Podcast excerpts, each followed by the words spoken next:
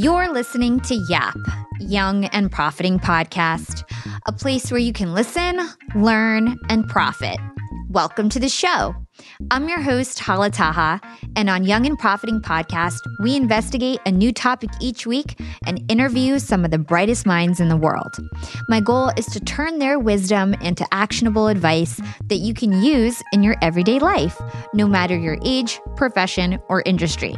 There's no fluff on this podcast, and that's on purpose. I'm here to uncover value from my guests by doing the proper research and asking the right questions. If you're new to the show, we've chatted with the likes of ex FBI agents, real estate moguls, self made billionaires, CEOs, and best selling authors. Our subject matter ranges from enhancing productivity, how to gain influence, the art of entrepreneurship, and more. If you're smart and like to continually improve yourself, hit the subscribe button because you'll love it here at Young and Profiting Podcast. This week on Yap, we're chatting with Robin Dreeke, best-selling author, professional speaker, former head of the FBI, and master spy recruiter. Robin's life mission has been breaking down the art of leadership, communication, and relationships, and then building those lessons into five tangible steps to trust. Robin is also the founder and president of the People Formula LLC, an organization that offers advanced rapport building, training, and consultation. Having made his way through the ranks of the U.S. Marines, Robin quickly realized his path to leadership was going to be a non linear one. He learned the defining lesson that leadership is more than just telling people what to do, but rather using interpersonal skills to inspire action. With this knowledge, he was recruited into the FBI, where he became a counterintelligence specialist and recruited Russian spies. His fascination with human behavior eventually led him to run the FBI's elite behavioral analysis program.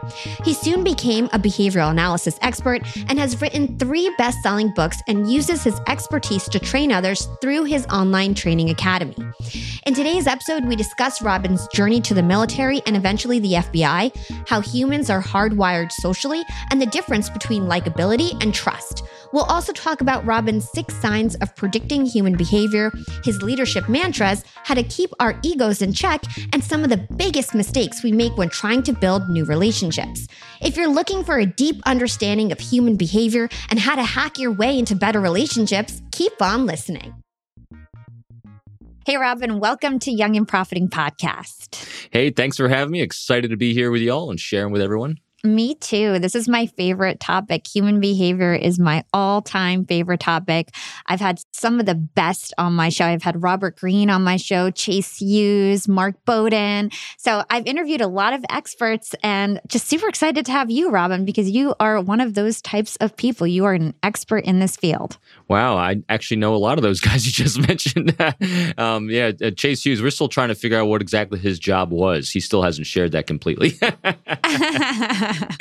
He's amazing. He's been on my show maybe like three times already. I've got to get you guys on some sort of a panel on Clubhouse or something because it's it would be so awesome. I love talking about this topic, like I said. But before we get into how to build rapport, how to gain trust, all these really interesting things that we need in our daily lives and in business, I'd love to understand how you became somebody who works in the FBI. So first, start off and tell us what was your career journey like? Like, what are some of the things that you did as an adult in your career? And then walk us through how you actually created that path academically and experience wise. And I, am I'm, I'm laughing because uh, yeah, I had to take a deep breath. So that's called a pacifying behavior because it's it's stressful. You know, my, my path was not an easy path. It was a path full of lots of failure. So I ended up in my career before I retired as the head of the behavioral analysis program for counterintelligence in the FBI. And so that's the common question I get. So how did you get to do that? And so when I was young, when I, I went to high school, uh, actually be, even before high school, I wanted to go to the United States Naval Academy. We had a, a, friend of the family that was a pilot for United Airlines when I was growing up, and he had been a Navy pilot during Vietnam, and his I Love Me room looked really cool. And those were the years when we had just started the space shuttle program. So I wanted to be a uh, Naval Academy grad. I wanted to major in aerospace engineering. I wanted to become a Navy pilot. Then I wanted to become maybe even a Blue Angel, you know, the flight demonstration team, then a test pilot, and ultimately an astronaut and this amazing, great leader. Well, I failed out of aerospace engineering because no one told me the guy that could barely pass the SATs and barely get in the Naval Academy should not be majoring in aerospace engineering. Uh, my eyes went from uh, 2020 to 2030 while I was there, and back then you could not correct your vision. So aviation was out. Uh, they put me on a boat one summer, and I didn't like that. So uh, the Marine Corps called my name. I went to the Marine Corps instead, and then I learned that I I'm actually, and we'll talk about this later. I learned that I was actually misdefining leadership as power and popularity, and it's anything but that. And leadership is about others, not about self, and that's all where the human behavior comes in. And so I was exercising my popular, outgoing personality and failing as a leader. So I had humbling moments in the Marine Corps, but I started learning better um, my final job in the Marine Corps was at Parris Island, South Carolina, training recruits down there and implementing a, thing called a crucible. And then they had a recruiter for the FBI come down as I was considering getting out of the Marine Corps as a captain. I'd done five years. And this Marine, I mean, FBI recruiter said he thought Marine Corps officers made great FBI agents. And I had two questions. I said, Does all my military time count towards my retirement? and I didn't know what the FBI really did. So I said, I figured let's talk job satisfaction. I said, How many people make it to retirement? And he said, About 95 to 98% of the agents that come on board go to retirement. I said, Oh, they must like the job. Sign me up. I get assigned uh, after new agent training. I get assigned to the New York field office. I worked in Manhattan from 1997 uh, until around 2006. Was there during 9/11. Our, our office at 26 Federal Plaza, about five blocks away. I was there. I saw. Uh, I was watched everything. Saw the second plane hit the fireball come through as I watched about eight people jump from the North Tower. Um, so I was intimately involved in that. And I got assigned to work counterintelligence when I got assigned uh, to work in New York. And working counterintelligence for me meant my job was recruiting spies. I work. I my job was recruit Russian spies. And during that time period, I got on our behavioral analysis program, which is kind of like, layman's terms, it's profiling for the counterintelligence side, but it's really strategizing on dialogues and recruitment ops and double agent ops and all that fun stuff. And I got a transfer out of New York to, I went to FBI headquarters, ran a Russian program there. Then they asked me to go down. I went to Norfolk, uh, did the same thing down there. I got to Quantico. I taught at Quantico at the CI Counterintelligence Advanced Training courses. And I got to take over our behavioral team for a number of years as well. And the entire time, all I did was realize that, you know, it's not all about me. You have to put that focus on others. And so, yes, that is a typical type A hard charging resume. But if you're going to work in the world of recruiting spies or sales or anything where you require a relationship, you will fail majestically if you're focusing on what you want rather than what others want. I love that a lot of these people that I interview who are in the FBI or maybe they were police trainers, once they get out, they just want to teach regular people how you can do this stuff because it's relatable no matter what your profession is. Like you said, for sales, especially, and we'll we'll get into that in a bit. So before we get into all your different strategies, I do want to give my listeners some context. So I think a great way to start this off is by defining a word that you coined called stempathy, which is a combination of stoicism and empathy. So explain explain what that is and why that has to do with understanding how people interact with each other and understanding human behavior. Absolutely, it's my uh, my favorite combination of everything in the world. Uh, so the part of the stempathy, the, as you said, the stoicism part is Stoic philosophies, which is problem solving. It's human problem solving. It has nothing to do with pessimism. It has to do with understanding the human condition and being extremely thoughtful about understanding the cause and effect do you have on others through human behavior. You know, uh, Ryan Holiday is a great author um, who I absolutely love. Uh, all his writings, you know, "Ego is the enemy," um, "Obstacles the way," and still Is Key are three of my favorite books, which talks about how to mentally put these things in place for self regulation and thoughtful and contemplative ways to engage human beings. So that's the sympathy part. But if you just use that, you might miss the important thing that you need when you're engaging human beings is understand what they see through their optic and their lens without judging it, which is empathy.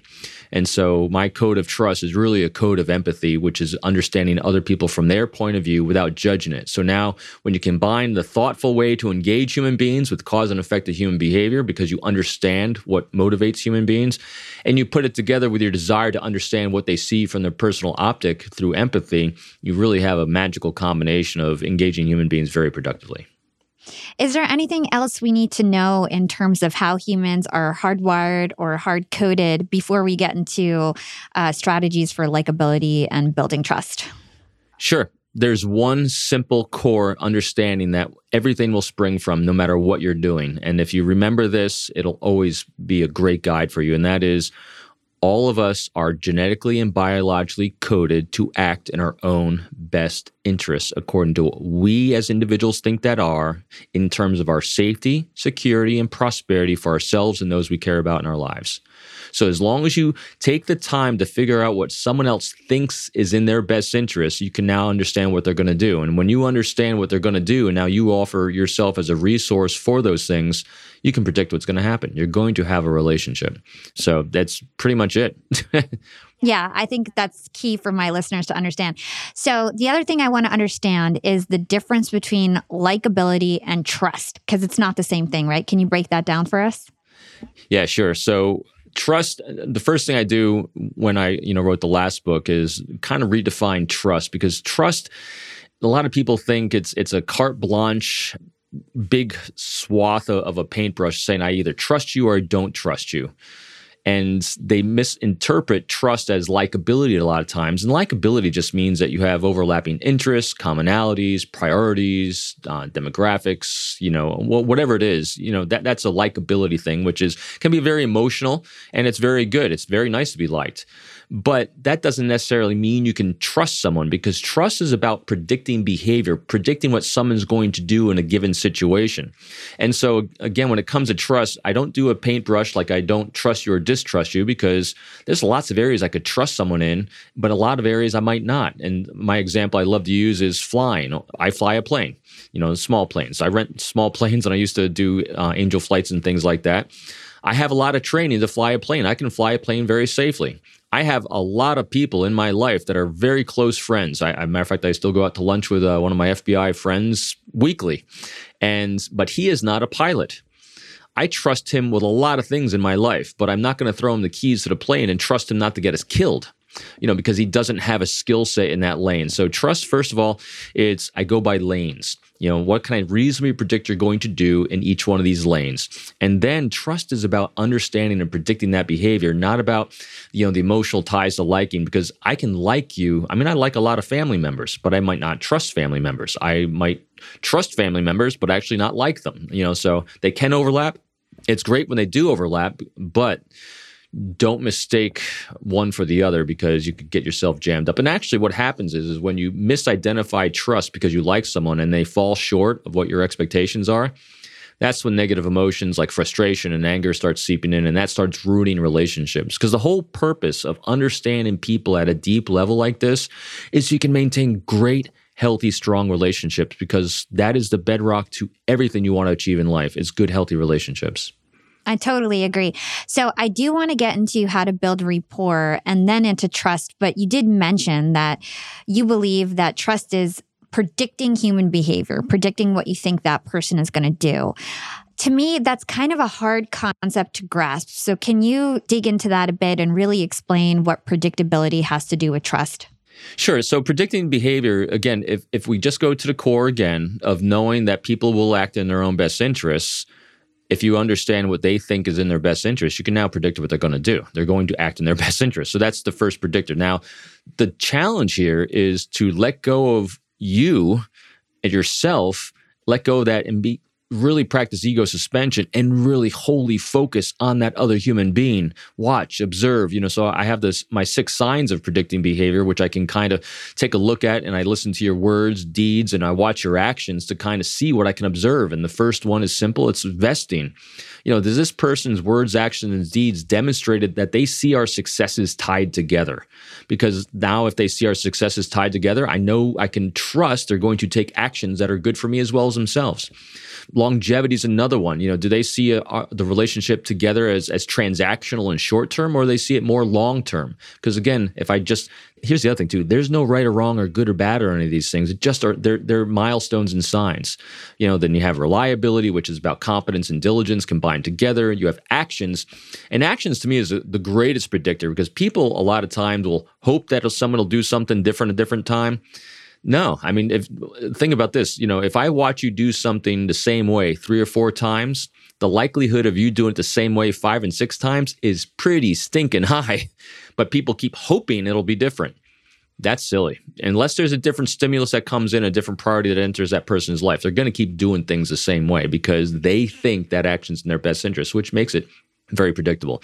And the most important one, well, I have two. Um, the last one is emotional stability because we don't want to deal with crazy people.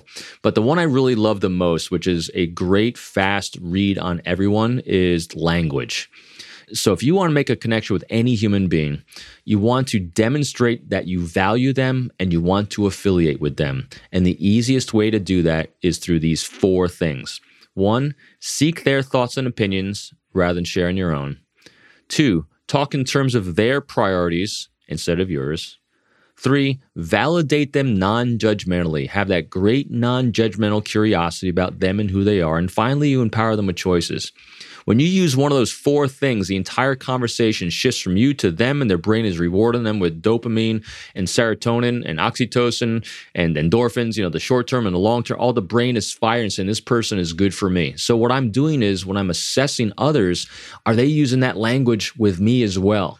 And so that's a very, very quick read, and you can, can make that combined with nonverbal congruence. In other words, they have good, happy, comfortable nonverbal displays, and you have a really, really good sign of this is someone I can trust.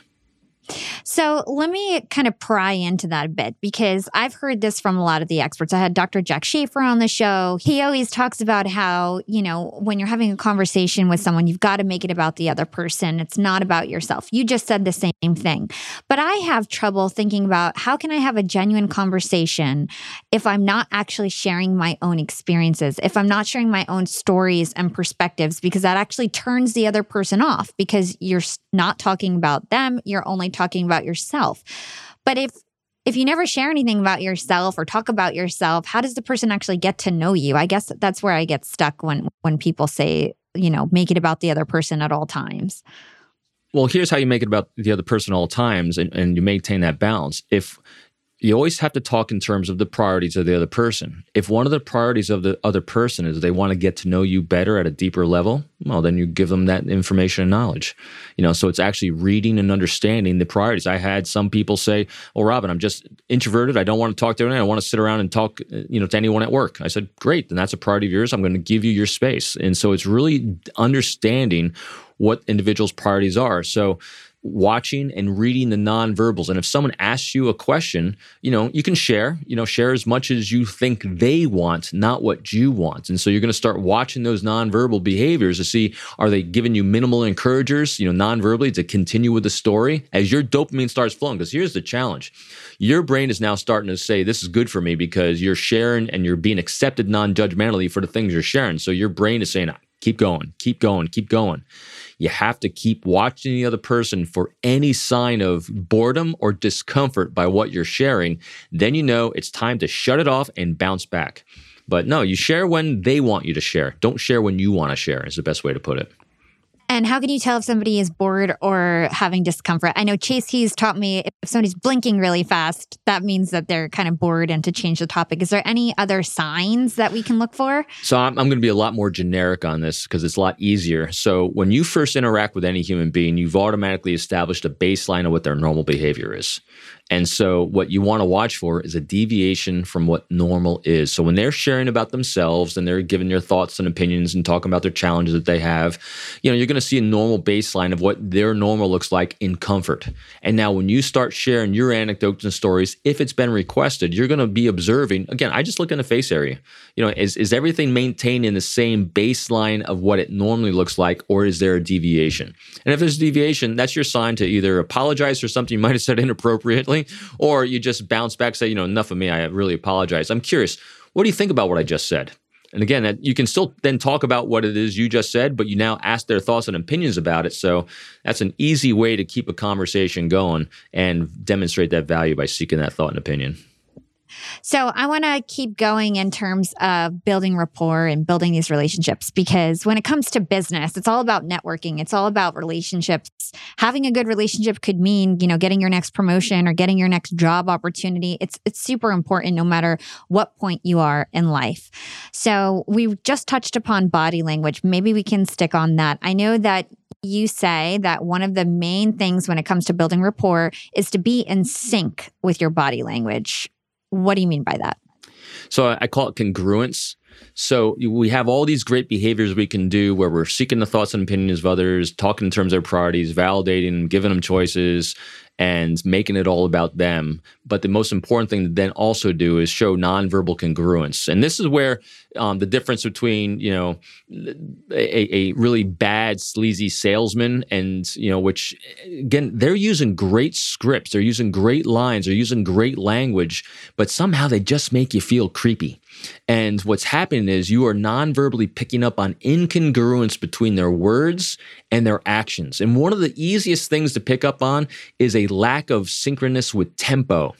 If people are really focusing on you and being accommodating to you, they will naturally start syncing their tempo with yours. In other words, you know, with these bad car salesmen that are trying to get you to get to yes and get you to buy something and purchase something because they're on a tight timeline, they're going to push your tempo faster than you're willing to go. They're going to run back to their manager and ask for a better deal. They're going to come out and they're going to try to put pressure on. Again, it might not be your tempo.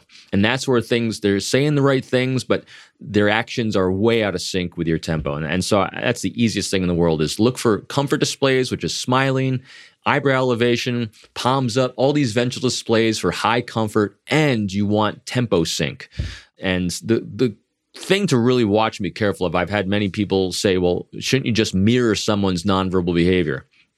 I don't like consciously doing that only because if you're discovered mirroring someone's behavior, looks like you might be mocking them and looks like you might be trying to manipulate. And if that's even suspected, trust is blown and good luck ever getting it back. So I know that um, in past episodes we've covered the eyebrow flash, like you just said, the smile, the the the head tilt. You know, that's Jack's three three magic things, right? Head tilt, eyebrow flash, and a smile. You just said palms up. I've never heard about that. What what is palms like? What what are we looking for when people's palms are up? I, have never really see somebody naturally having their palms up. This is great. So when people are self turn back. Actually, push this back a little. For bit. anybody on video, he's going to show, and if you guys are listening, he'll describe it. Right. So you know, when people are chatting, we have a natural way in which we engage people. I naturally use palms up like this ventral space because when your palms are facing upward, this is inviting. It's saying, I want to hear what you have to say. Tell me your thoughts and opinions. Even if someone's being directorial in their words, they say, This is what we're going to do. Look how different this looks. When I'm using the words, this is what we're going to do, I'm using eyebrow flash, I'm using smile, little head tilt, palms up, as opposed to this. This is what we're going to do the eyebrow compression, palms down. It's very direct. It's this when my palms are down, it's saying, I'm not listening to what you have to say. This is what we're going to do. This is saying, this is what we're going to do. And because remember, people are looking to be understood and heard. They don't necessarily need to be agreed with, but we want to be understood and heard. And when you use those accommodating nonverbals and ventral displays and palms up, you're saying, I'm hearing what you're saying. That's awesome. So, just to describe to everybody what he was doing, he was using hand gestures. So, basically, when you're using your hands as you're talking, if your palms are up, that means you're being friendly, open, all that kind of stuff. When it's down, it's kind of condescending and seems a little scary or, or um, what's the word? Aggressive or something along those lines. Aggressive, direct. Yeah.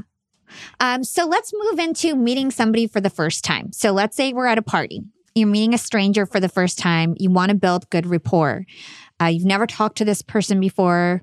They might not have a lot of time. They, you know, might be very busy. They might be somebody who is somebody above your level. Let's say you're at a networking party, you want to talk to somebody who you want to be your mentor or a future client or somebody who you feel like is above your level. What do you do to have a conversation with them to help them feel like they're not trapped in a conversation with you and to help build rapport? Like, what are your tips there?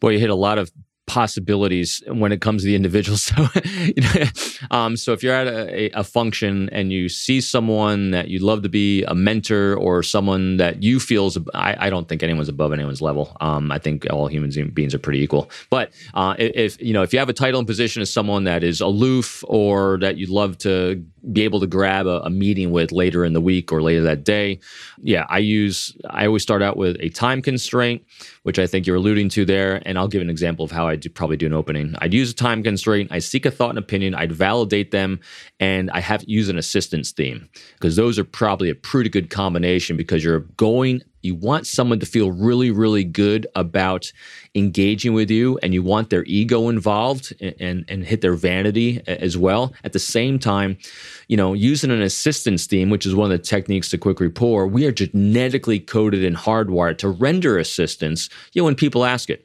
Now, granted, a lot of people these days at the higher executive levels do have a big bucket of no. They've learned how to say no to things.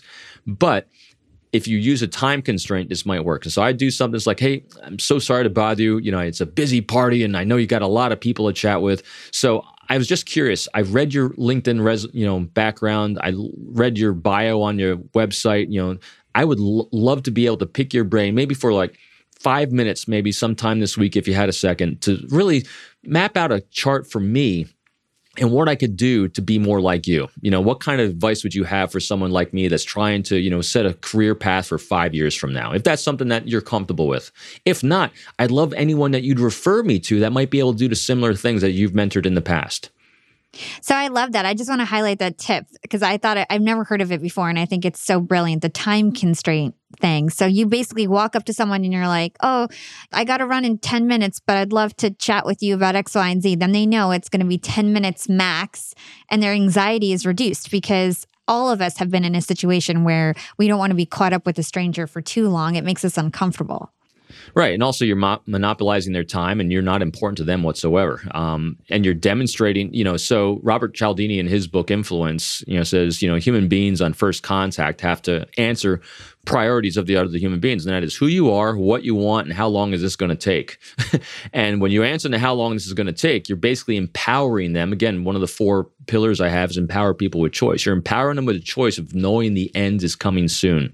And I always love throwing in there if that's something you're comfortable with because that is also it's very soft it's great language and it's empowering them with choice. And then even at the end i gave them a choice. If you're not comfortable having a chat with me who else would you recommend that i could equally do that? Because they're going to recommend then someone in their circle um, because again when you're when you are using one of those four statements and great rapport in every single statement you're making, their brain is completely rewarding them for engaging with you. And when you make it about an assistance theme and you're looking for advice and guidance on how to be just like them or a path they'd recommend, and it's it can either be them or someone else. Even if it's someone else, you're going to be in that close, tight circle of that person. It's going to be one degree of separation. So if not today, you'll be able to maybe maybe make a connection later as well. So and what you're doing by doing all these things is you're greatly improving your personal brand about how you're interacting with human beings. So, I'd love to further understand the importance of giving people choices in a conversation. Like, why is giving choices so important, and what does that do human behavior wise? Human beings want to feel empowered, and giving people a choice gives them power that they want and so it's very very simple and and people especially in the sales world and marketing world are so terrified of letting someone off a hook and not giving them a choice to walk away you know i, I had a, a philosophy I, I held with me throughout my career and i hold it today and that is i'd rather work with seven people giving me 120% of their effort than 100 people give me 5% reluctantly because it's just such laborious work. And if you're trying and convince someone to have a conversation, dialogue with you, it's really about you. It's not about them. And that's the kind of relationship, if you're not giving people a choice, that they cringe when they see your cell phone number pop up. They don't even open the email when it comes. You know, it's all those kind of communication things because you're not making it about them. I'd rather have people excited to see me and inspired to want to have a dialogue and cooperation with me. And if you're doing all these things before you give the choice, the likelihood of them saying go away is so low. I have not had anyone say, Robin, I just don't want to talk to you ever. Now they've they've placed conditions on it sometimes. They've said, Robin, I'm I'm willing to have a dialogue and be a resource for you, but just not in this area, maybe over here. You know, so they might have shifted things. They um, put conditions on it a few times, but I haven't had anyone say, um, go away. So basically, you're saying when you give people a choice, they're less likely to feel pressured that they have to say yes. And because they feel less pressure, they're more likely to say yes. Yes, and also because their brain is saying this person is safe. Because remember, safety, security, and prosperity. If someone's giving me a choice, they're not, I know they're a lot safer than someone who's not giving me a choice. That's making me skeptical. Again, it keeps going down to those four things seeking thoughts and opinions, talking in terms of priorities, validation, and power with choices. Because our brains want to have that kind of power and control because it makes us feel safe. Young and profiters, they may call me the podcast princess, but I'm also the LinkedIn queen. I've been a LinkedIn influencer for six years now, and I teach one of the most popular courses about LinkedIn. And I love to teach sales on LinkedIn because when it comes to B2B sales, LinkedIn has got that on lock. LinkedIn is where all the decision makers are hanging out. There are 180 million senior level decision makers on LinkedIn and 10 million C suite decision makers. These people are on LinkedIn and they're in the mode to buy. They're using LinkedIn for their buying journey to research vendors or sales reps that they might work with, to look up how to solve their problems, to learn from industry thought leaders. They are in the mode to buy, whereas on other platforms, they're in the mode to be entertained. You want to get them in the right mindset. You want to cut through the noise with LinkedIn ads. In fact, 79% of B2B marketers rate LinkedIn as their top channel for paid media. And LinkedIn has the best targeting because they've got all these different inputs.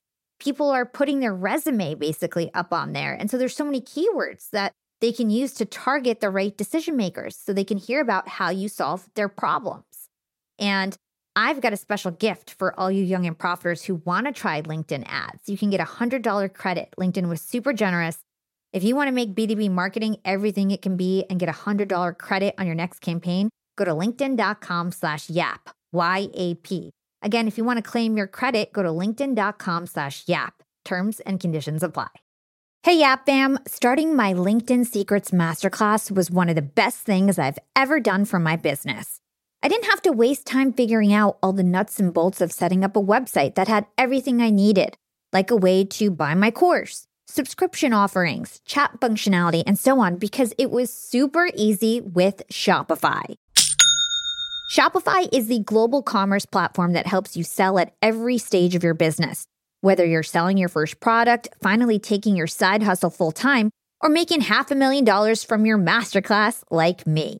And it doesn't matter if you're selling digital products or vegan cosmetics, Shopify helps you sell everywhere, from their all in one e commerce platform to their in person POS system. Shopify's got you covered as you scale. Stop those online window shoppers in their tracks and turn them into loyal customers with the internet's best converting checkout. I'm talking 36% better on average compared to other options out there. Shopify powers 10% of all e commerce in the US, from huge shoe brands like Allbirds to vegan cosmetic brands like Thrive Causemetics. Actually, back on episode 253, I interviewed the CEO and founder of Thrive Causemetics, Karissa Bodnar, and she told me about how she set up her store with Shopify and it was so plug and play. Her store exploded right away. Even for a makeup artist type girl with no coding skills, it was easy for her to open up a shop and start her dream job as an entrepreneur. That was nearly a decade ago. And now it's even easier to sell more with less thanks to AI tools like Shopify Magic. And you never have to worry about figuring it out on your own. Shopify's award winning help is there to support your success every step of the way. So you can focus on the important stuff, the stuff you like to do, because businesses that grow, grow with Shopify. Sign up for a $1 per month trial period at shopify.com slash profiting, and that's all lowercase. If you want to start that side hustle you've always dreamed of, if you want to start that business you can't stop thinking about, if you have a great idea, what are you waiting for? Start your store on Shopify. Go to shopify.com slash profiting now to grow your business no matter what stage you're in. Again, that's shopify.com slash profiting. Shopify.com slash profiting for a $1 per month trial period. Again, that's shopify.com slash profiting. Okay, it's sponsor time. And instead of reading a script about Gusto's payroll and benefits, we wanted to tell you what small business owners say, the people who use Gusto themselves every single day. Here's what one business owner says. With Gusto, I think of payroll as a 30 second job. Their website is so friendly and a joy to use. Friendly payroll that's super quick. You don't hear that every day. Amy from Utah says, I love Gusto so much. They do our medical, dental, vision, and life insurance. It's so painless. It's like going to the spa. And we have great options and rates, even though we're a super small team. Health insurance, like going to the spa? Just wow.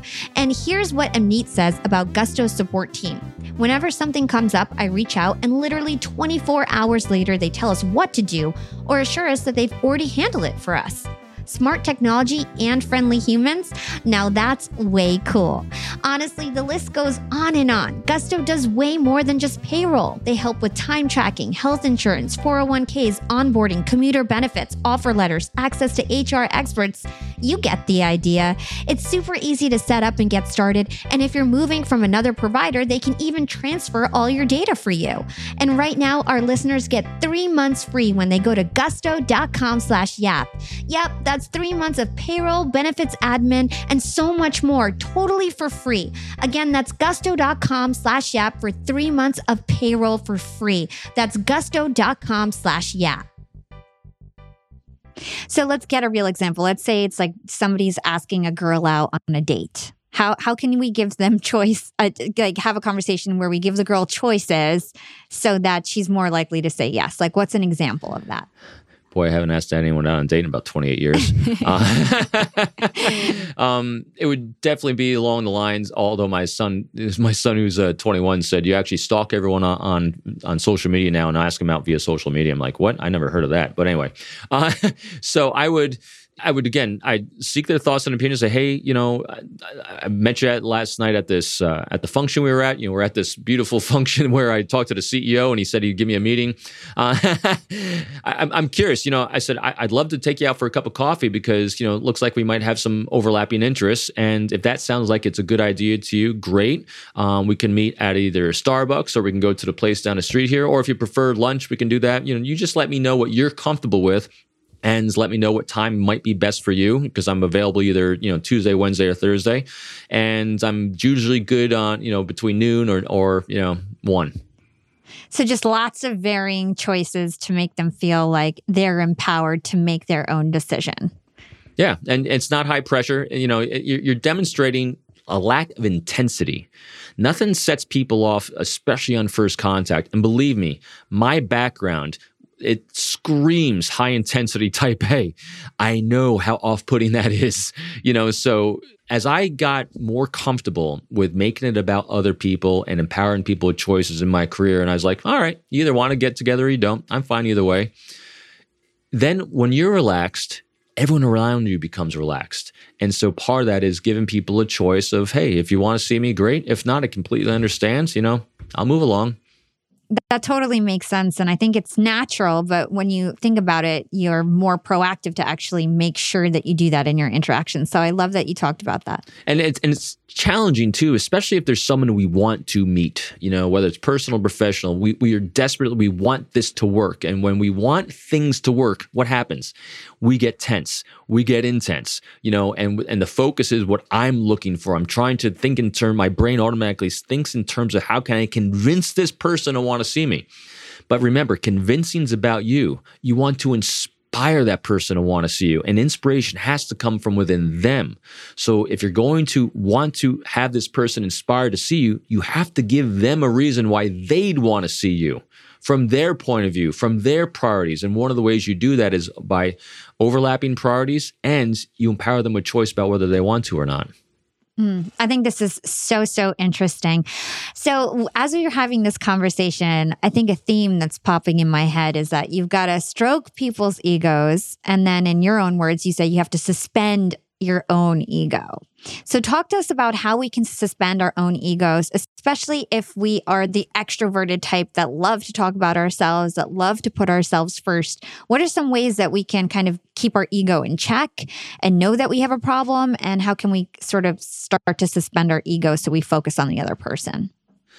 Yeah, so it's very, very difficult to suspend your ego. Matter of fact, I'm not of the school where you can stop doing a behavior the best thing you can do is use good emotional intelligence, which comes into play here, which is says, what can I add to my behaviors? Because when you add a new behavior, it will mitigate a negative behavior. Me being an extrovert from the Northeast, as we were talking before, and I am from New York, I'm an extrovert. I'm extremely opinionated. I'm extremely vocal. I think out loud, and it's just, it's been in, in my way most of my life. It's why my books are my manuals on how not to be the self centered moron I was born to be. And so the behavior you add is curiosity. The best way to get over your ego is to be more curious about other people and their thoughts and opinions rather than sharing yours. Because once you realize people really don't care about your thoughts and opinions, you'll let go of it. Because what happens is when we're trying to make this human connection, it's typical where we share anecdotes and stories with each other, our thoughts and opinions and things that are going in our lives. Because typically, what happens is, say you share, and we did it before, and you said you're from Jersey, and I'm listening to stories of Jersey. And what did I immediately do? Well, I'm from New York. Let me tell you about New York. You know, so our brain automatically says, "Oh, I got an anecdote or story to make a connection," because that's what we are human beings want: is connection and value. Ego suspension is the active act of saying, "All right, here's what I want to say." But now I'm going to completely dump it. Not even shut up and be quiet because now you're still thinking about that thing you want to say. No, you got to completely dump it from your head. The first time you do it, it's going to feel very, very weird. To literally say, I'm going to get rid of this anecdote and story, I'm going to share, I'm going to refocus on this other person and explore everything she's sharing with me because if it's coming out of your mouth, it's a priority of yours. And now I can explore that. Like, how did you decide to do this? When did you decide to do that? What kind of challenges did you have along the way of doing that? You know, you mentioned, you know, Jordan Harbinger being a great guy. Yeah, I love Jordan. Jordan was at our first class years and years ago that we put together. And again, the, the inclination there is to share my anecdote story about Jordan rather than say, how did you meet Jordan? you know, so that's the difference. Ego suspension is letting go of my need to share my anecdote about Jordan and hear what yours is instead. I love that. So before we move on to other topics, I want to get into some sales techniques and things like that. Before we do that, what are some last things that we should look out for when it comes to relationship building? Like the biggest mistakes that people make when they try to build their relationships? Forcing your agenda on others. I, I think that's a that's a really simple one. You know, that you if you relationships are about beautiful balance of understanding each other's priorities and being a resource for each other non-judgmentally and not keeping a scorecard on it either. You know because sometimes there's going to be periods in people's lives where they're going to need a little bit more and at other times they won't. You know so it's about understanding the needs wants and dreams of others what you can do to make their lives easier what you can do to make their jobs easier and don't keep a scorecard. And the best thing I could tell my 20 year old self that I wish I knew back then was instead of trying to make myself look good at work, I should have been trying to make everyone around me look good at work because now you're the one that everyone wants. You're the one that people want a team with. You're the one that people want relationships with. Because when you're this high achieving, self reliant, self actualized person, which is fantastic skill sets to have, you think it's all about you. In other words, I can only rely on myself, but you cannot achieve anything in life without relationships. And if you just focus on building good, healthy relationships, which means that you're focusing, understanding others and what their needs are and being a resource for them without expectation or reciprocity. So that's the thing that gets in people's way is they think they just keep barreling ahead with their own agendas, irrespective of the impact they're having on others or the needs of others as well. Super, super interesting. So, I want to talk about sales. It turns out when you're in the FBI, you actually had a sales element to your job. You had to recruit Russian spies, and your product was was American patriotism. So, talk to us about that. Give us a real story about how you use some of these techniques and how you use them to recruit spies and how that's related to sales and what people can learn. Yeah, so it's everything in life to me is exactly the same as engaging with human beings, whether you're recruiting spies or selling, you know, financial services. Because recruiting spies, it's a service industry. Because I'm selling a service of, you know, American nationalism, protect national security, United States. That's the service is protect national security. And my, you know, when I was in New York, I had a squad. We had a squad about 10 or 12 folks on my squad. And basically that's my sales, that's the sales team. And so you had about 10 or 12 sales folks. And our only client base was about 35, you know, Russian military intelligence officers. So we only had a potential clients of about 30, 35. So the first challenge there is that you know you, you have almost as many salespeople as you do potential clients and so everyone's struggling for to make the sale. So this other challenge is how many of these russian nationals which are diplomats at the united nations you know under diplomatic cover you know spying for russia want to buy my service of american national patriotism probably pretty low to none. and so basically I have a I'm offering a service that no one wants most of the time. And then the the next thing is because of treaties and everything as an FBI agent, it was actually illegal for me to initiate contact with one of these individuals. So I was a. it was illegal for me to make a cold call. So you don't even, I don't even have the ability to initiate that contact, even try to use the techniques of rapport and trust. And so the only way you can do that is use uh, trusted third party individuals that might make an, uh, a trusted transfer of trust or have them come to you. Because if they initiate contact, that's actually completely fine. So, but then how do they find you? That comes down to, again, that personal brand. And so that begs the question that everyone always has. So, how do you actually recruit a Russian spy? Just like anything in life, you don't do you actually sell a product or you, build a relationship and does the product sell itself? You know all, all the job was was trying to identify the priorities of these intelligence officers and offer resources in terms of those priorities that overlapped with my priorities. My priorities was protect national security of the united states and our nato allies. And in order to do that i needed information of their methods and tactics and techniques that they're doing and the information they're going for and the information they garner. In order to get that well, I need to offer them resources in terms of their priorities. And if I could identify an intelligence officer whose priorities was that a dying wish of a mother or grandfather or, or someone else was that their grandchildren or children wouldn't grow up under Putin's regime, well, that is actually a priority. I have resources I can help you with. You know, so it really just came down to understanding the priorities of others and offering resources and them doing the same thing. And so it's everything in life is exactly the same. When you're selling a product or service, you're identifying a priority of an individual and you're offering resources in terms of that priority. So that's it. And how did you give them options in this case? Let's go back to the options. Well, you know, it's really funny because people always think, well, you just offer them money, offer them diamonds, offer them, you know. No, it's deeper than that because those things are a means to the ends. What are they trying to do with that kind of money? And even when you're, you know, like when you're selling a financial service, you know, people don't are not, not less looking for money, not looking for a product. They're looking to provide, as my friend Joe Navarro says, and be exceptional. They're look everyone's looking for things that are going to provide psychological comfort according to what they define psychological comfort as. And so, in the bigger cases that I worked, it was months and months before you actually talked about the type of remuneration they're looking for, you know, what they're looking for reciprocity. And then no, I've never been in a case where anyone ever put a dollar number on what they're looking for.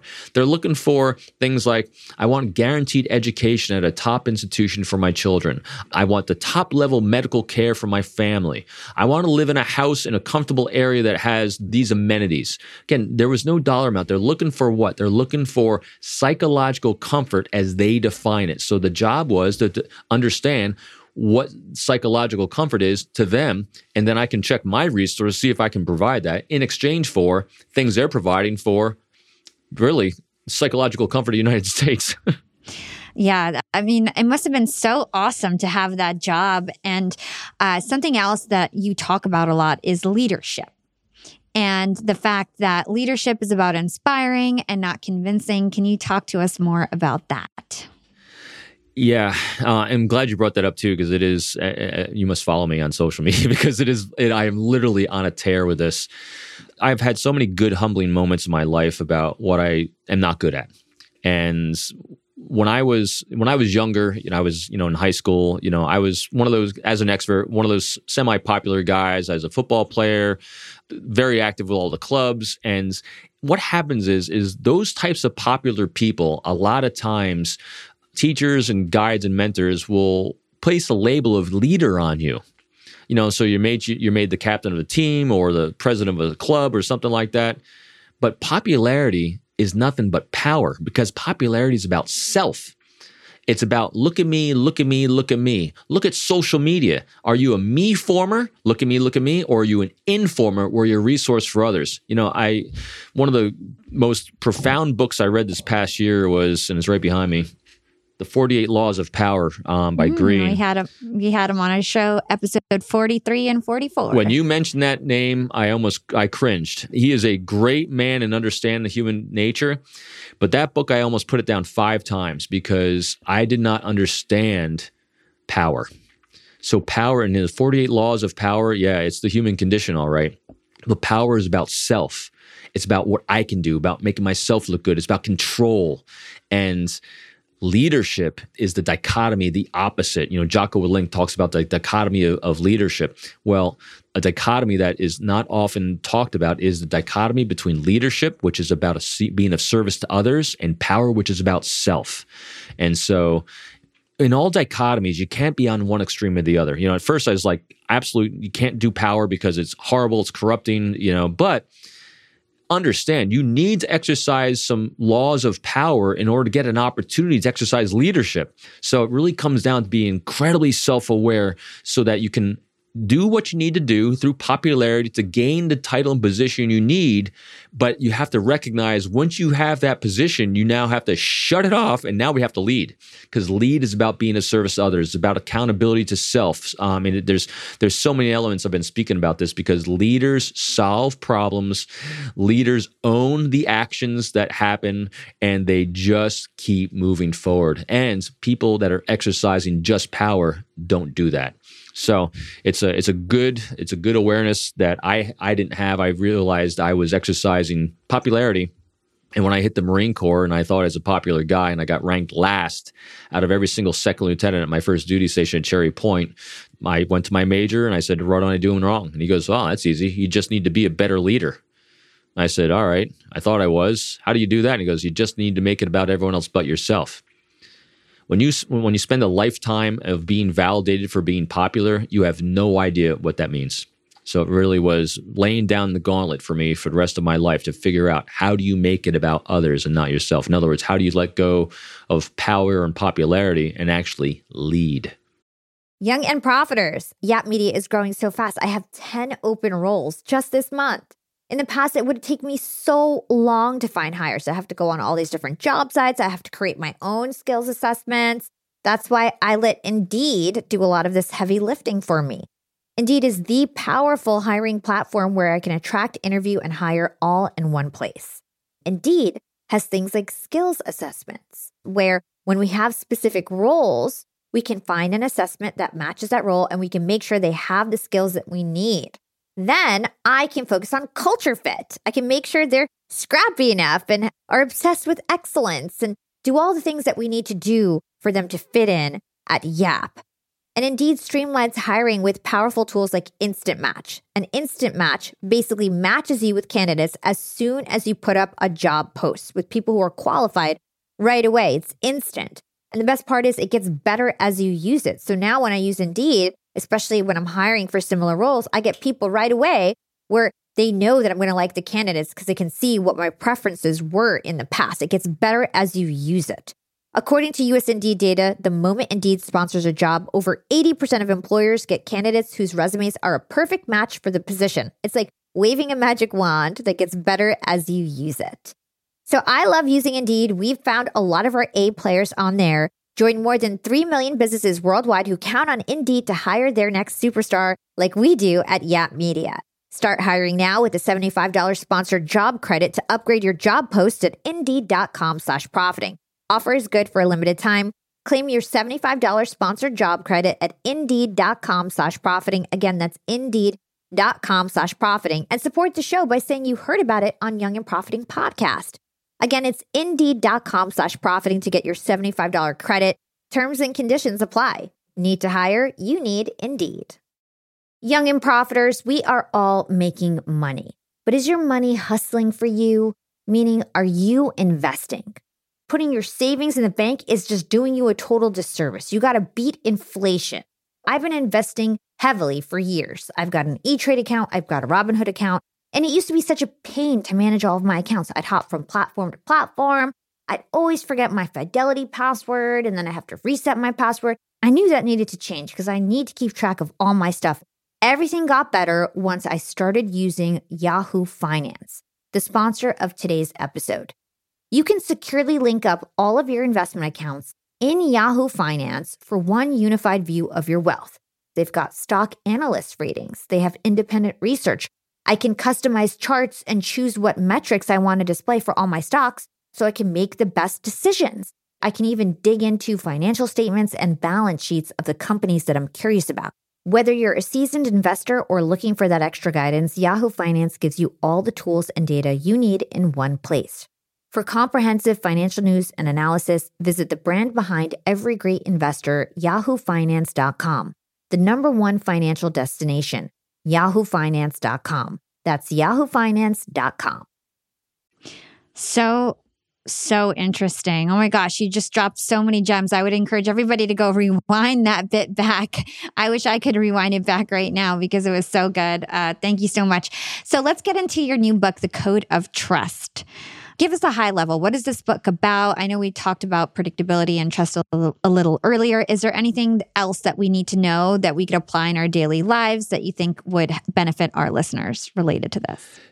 so you know the code of trust is you know i have these five steps of trust and we really we've been through pretty much all of them throughout this but but the one the one i, I will really emphasize um, that we haven't really talked about but we kind of did when talking about this topic of power and leadership and that is be generous leaders are generous with resources they're generous with time and and the bedrock of it is without expectation or reciprocity this is really, really tough for people. And I know it's tough in, in the sales world. And that is you, a lot of times we want to do something for someone else because we want something in return.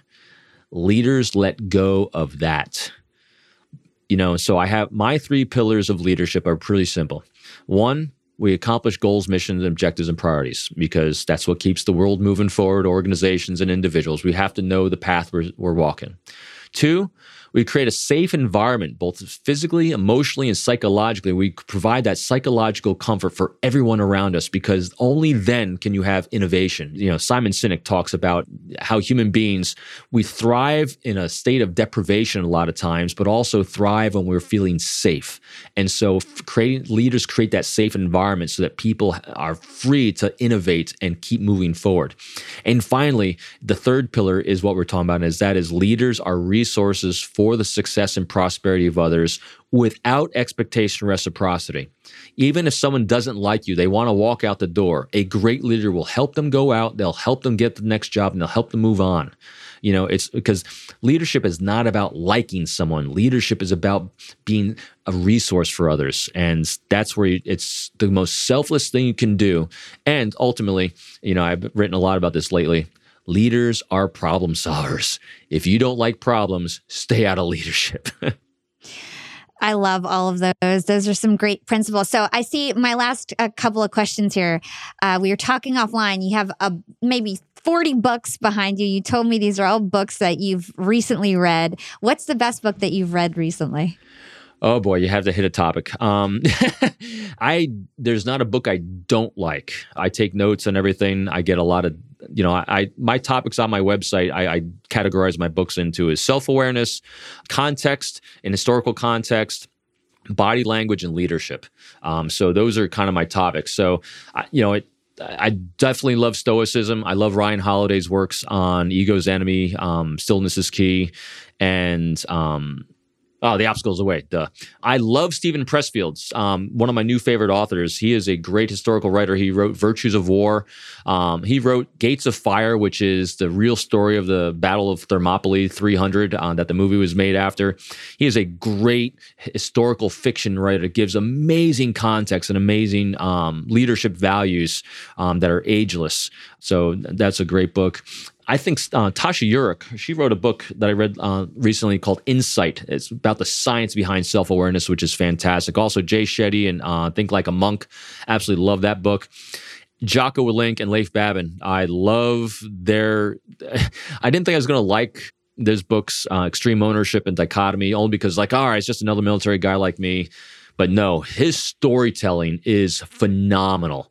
And his relatability of how he then applies it to business is stunning.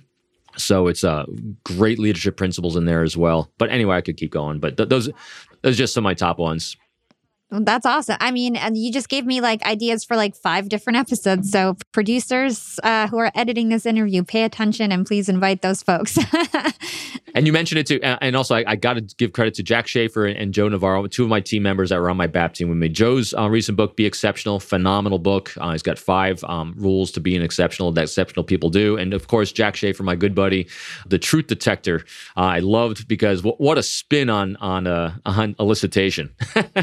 yeah, we we had a whole episode about that truth detector, and we did one on the like switch. So uh, two great episodes you guys can go check out. So, Robin, the last question I ask all my guests is, what is your secret to profiting in life? I, will tell you something today that I probably wouldn't have said five years ago, and that is I have discovered what a moron I've been because I didn't read. I also discovered I'm what's called a kinetic thinker and a kinetic learner. I have to move, and so you know, a, a COVID has been a, a, challenge, you know, for everyone in the world. But I always look, you know, the obstacles the way, you know, the gift and the challenge. And I started walking a lot, you know, because you know, business was pretty low, and so I discovered I got bored listening to music, and so I said, hey, let me try this Audible thing. Let me try listening to a book because I could never do it before. It's like I can't sit and listen to a book, but I discovered that when I walk and move I remember everything.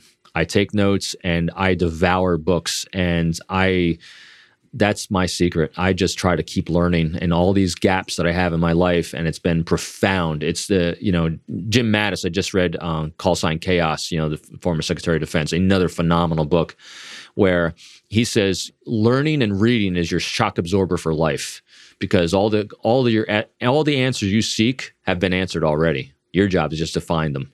So I, I have found it to be um, the most beneficial thing I've ever done. I love that. And I love the fact that you mentioned that you couldn't listen to books sitting still, but once you started moving around, that works for you. I think a lot of people also listen to podcasts while they're moving around, whether that's working out, walking around. It's a great way to listen.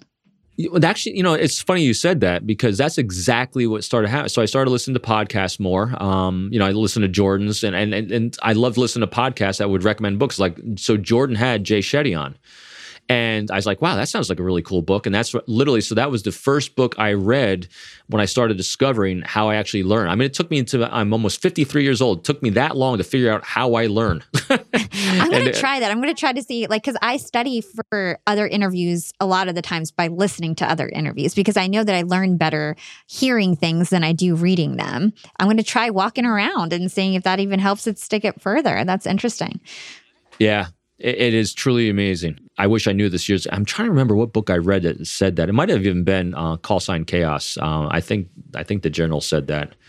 Anyway, one of them. Don't you wish that we could take all our meetings walking around and not at a desk? I wonder how much more productive everybody would be too. you know, a good friend of mine, Chris Hadnagy, he actually he might be another good one for you too. He wrote the book Human Hacking. He's a social engineer. Matter of fact, he's the CEO of Innocent Lives Foundation, where I'm a board member. We uncover online predators, child predators, and hand it over to law enforcement. And so he actually he lost a lot of weight and started doing much better when he actually his desk is his treadmill. Oh my gosh. And so he stands while he's doing podcasts and walks. You know, just nice, easy stroll while he's doing podcasts, while he's working. And he lost a lot of weight doing it, but it actually helps him think. Because again, some we're all just different learners. And so if you can discover what your learning style is uh, and it works for you, you know, find a way to do it. I did. It only took me my entire life. I'm definitely going to test that out. Well, it's better late than never, right? So, where can our listeners go to learn more about you and everything that you do? Everything I do is all on peopleformula.com. All one word, peopleformula.com. Um, whether it's my newsletter, sign up. I do a lot of writing. I do daily posts uh, on all the things I'm writing. I do have a, a, book club. I have online training academy, and I do coaching. I do speaking. You name it. And I have a YouTube channel for my own uh, author podcast. I do. So if you want anything or reach out to me in any way, uh, go there. It's easy to get a hold of me. Well, I predict a future clubhouse event where I invite you, Chase, Dr. Jack Schafer, and the whole crew to talk about human behavior. I'm super excited about it. Thank you so much, Robin. This was an amazing conversation. Thank you so much for having me. I'm excited too. Thanks for listening to Young and Profiting Podcast. If you enjoyed this episode, make sure you subscribe to this podcast so you never miss an episode. What an amazing conversation with Robin. He learned early on in his career that leadership isn't just about popularity or likability, but it's about the ability to inspire those around you into action. Leading effectively means pushing your ego aside, being non judgmental, honoring reason, validating others, and being generous with your time and wisdom. I loved Robin's perspective on how to suspend our ego with curiosity. When I'm able to be more curious about the person in front of me and ask them more questions, it becomes way easier to push my own ego aside and be in the moment with whomever I'm with. Asking questions shows that you care and that you're listening, and people will like you more when they feel that you truly care about their wants and needs.